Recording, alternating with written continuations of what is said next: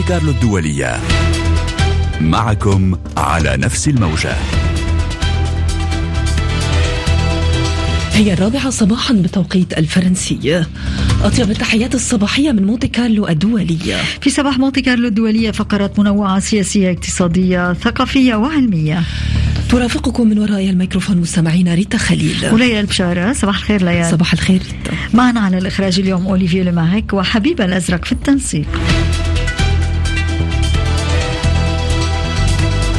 نستهل هذه الفترة بأولى نشراتنا الإخبارية معك ليال بشارة تأتيكم مستهلة بأبرز العناوين تهديدات دولية ودعوات إلى وقف إطلاق نار بعد مقتل أكثر من 100 فلسطيني اتهمت حركة حماس الجيش الإسرائيلي بإطلاق النار عليهم أثناء توزيع المساعدات في قطاع غزة. مجلس الأمن الدولي التأم بجلسة طارئة مغلقة بطلب من الجزائر. انتخابات تشريعية في إيران يغيب عنها الإصلاحيون والمشاركة هي من أبرز تحدياتها.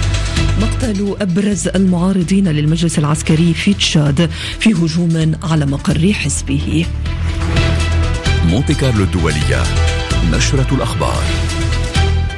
أهلا بكم. توالت التنديدات الدولية والدعوات لوقف إطلاق نار في قطاع غزة الذي شهد أمس الخميس مقتل 112 فلسطينيا على الأقل وإصابة أكثر من 700 خلال عملية توزيع مساعدات. اتهمت حركة حماس الجيش الإسرائيلي بفتح النار على الحشود.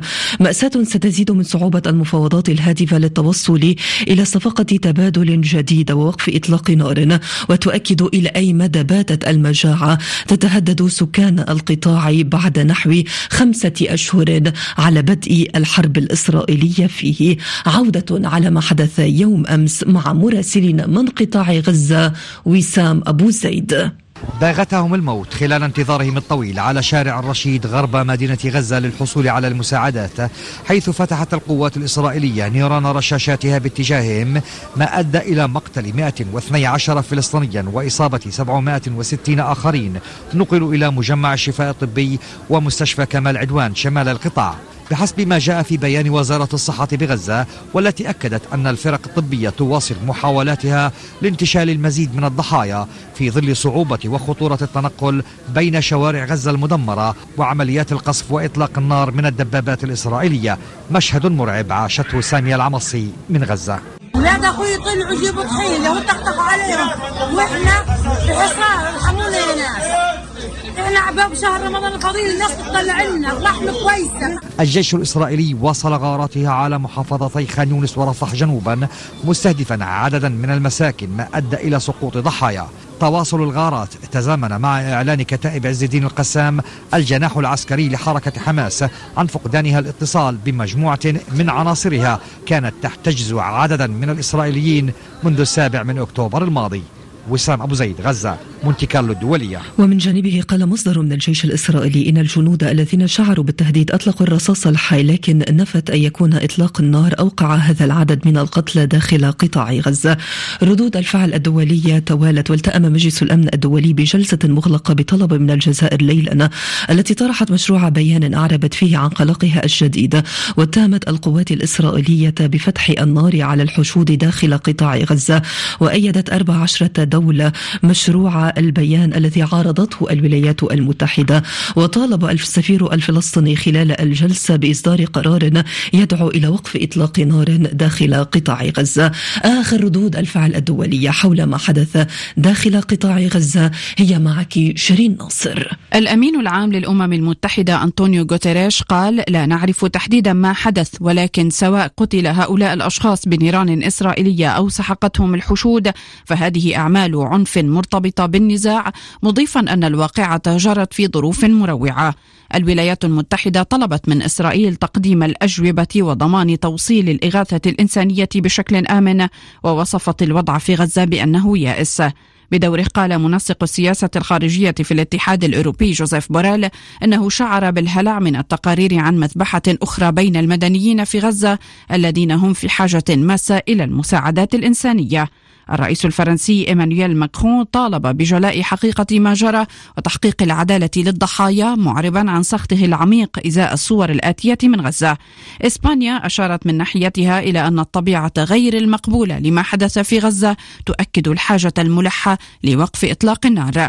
تركيا وتعليقا على الحادثة أيضا قالت إن إسرائيل أضافت جريمة جديدة إلى جرائمها ضد الإنسانية.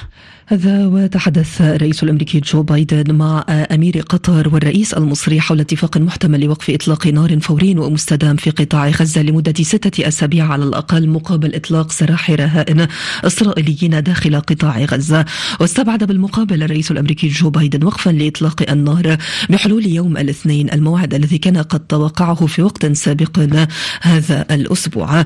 إلى ذلك أعلنت خدمات الإسعاف الإسرائيلية أن إسرائيليين قتلا بالرصاص أمس الخميس في هجوم وقع بالقرب من مستوطنة عيلي بشمال الضفة الغربية. إلى لبنان حيث قتل عنصر من حزب الله جراء غارة إسرائيلية. استهدفت أمس الخميس شاحنة يستقلها في ريف حمص غرب سوريا قرب الحدود مع لبنان. وفي لبنان دائما قال رئيس الحكومة اللبنانية نجيب ميقاتي أن الموفد الأمريكي عموس هوكشتاين يعود قريبا إلى بيروت. وتوقع هدنة في قطاع غزة اعتبارا من الأسبوع القادم قد يتأتى عنها مفاوضات غير مباشرة لإعادة الهدوء إلى جنوب لبنان. دائما في سياق تداعيات الحرب الإسرائيلية بقطاع غزة إلى اليمن تحديدا حيث شن الجيش الأمريكي ضربات ليلا ضد ستة صواريخ كروز مضادة للسفن وطائرة مسيرة شكلوا تهديدا للسفن المارة في البحر الأحمر. تشهد إيران اليوم الجمعة انتخابات تشريعية هي الأولى منذ الاحتجاجات الكبيرة التي خرجت في البلاد بعد وفاة الشابة مهسا أميني بعد توقيفها من قبل شرطة الأخلاق. ويظل التحدي الأكبر في نسبة المشاركة إذا تخشى السلطات أن تكون أدنى من انتخابات 2020 يغيب عن هذه الانتخابات ممثلون عن الحزب الإصلاحي. أبرز تحدياتها معك شيرين ناصر. استحقاق حصل فيه 144 مرشحا غالبيتهم من التيار المحافظ على موافقة مجلس صيانة الدستور. بينما غالبية المرشحين الإصلاحيين أو المعتدلين لم يحصلوا على الضوء الأخضر للمشاركة في الانتخابات أبرزهم الرئيس السابق حسن روحاني.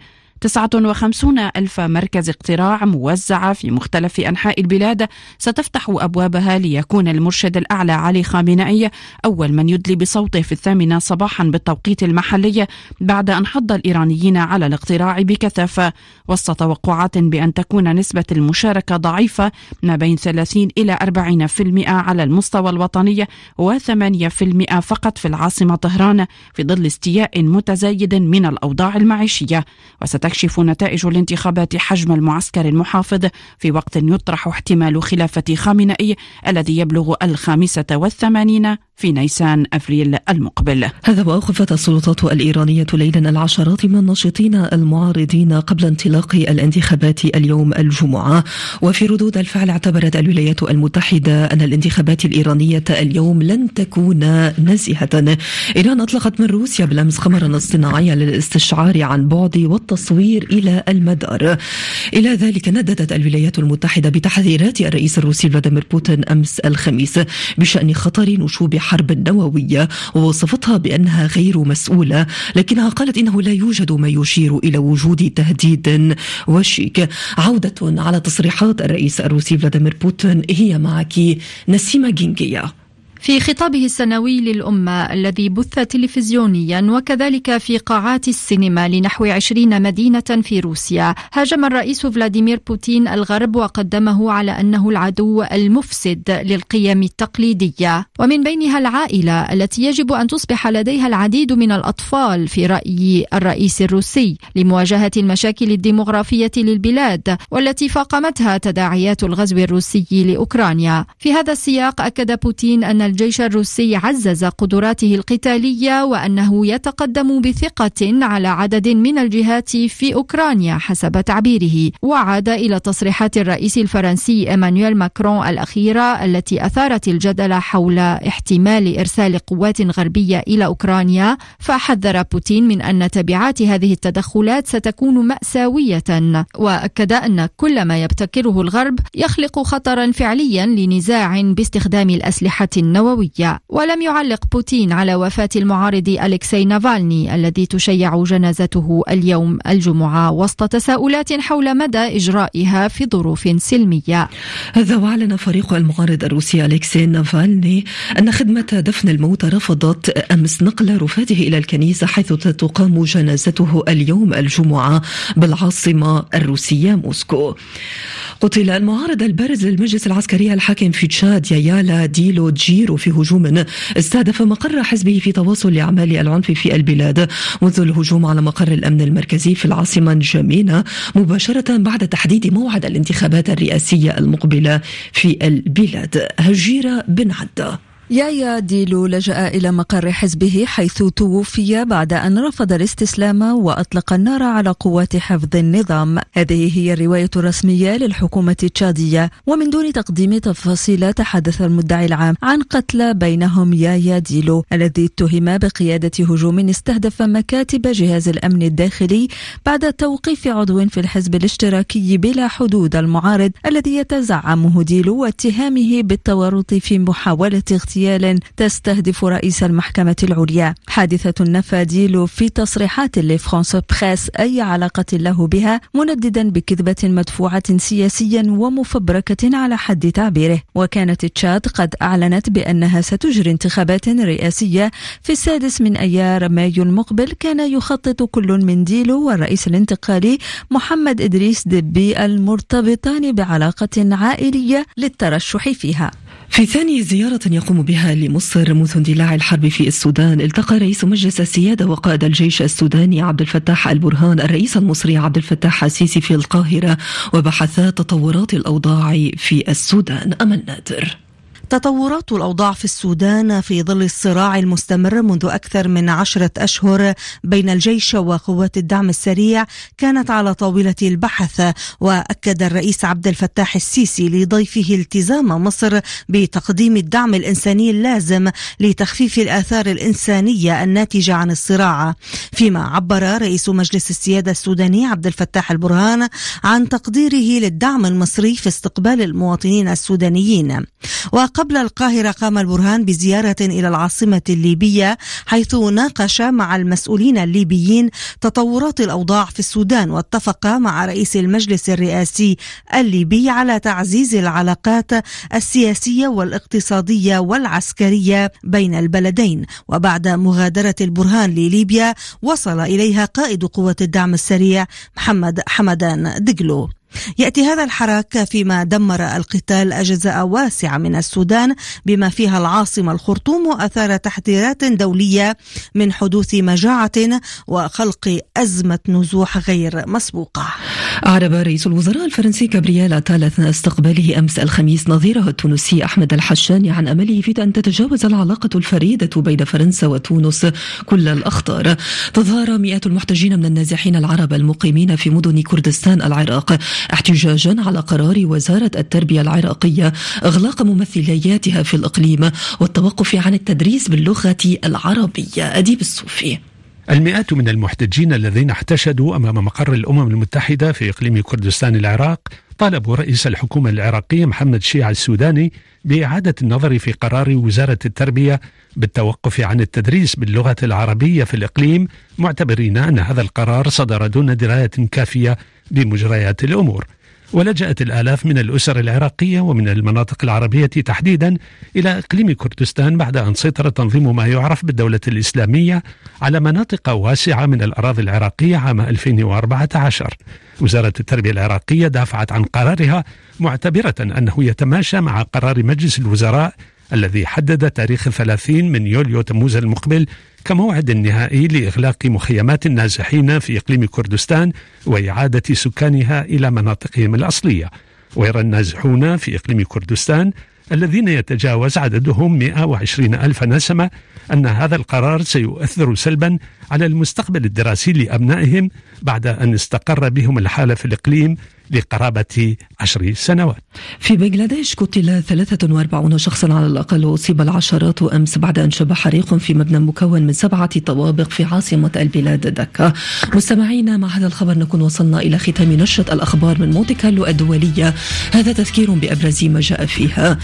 تنديدات دولية ودعوات إلى وقف إطلاق نار في قطاع غزة بعد مقتل أكثر من 100 فلسطيني اتهمت حماس الجيش الإسرائيلي بإطلاق النار عليهم أثناء توزيع المساعدات في حي الرشيد.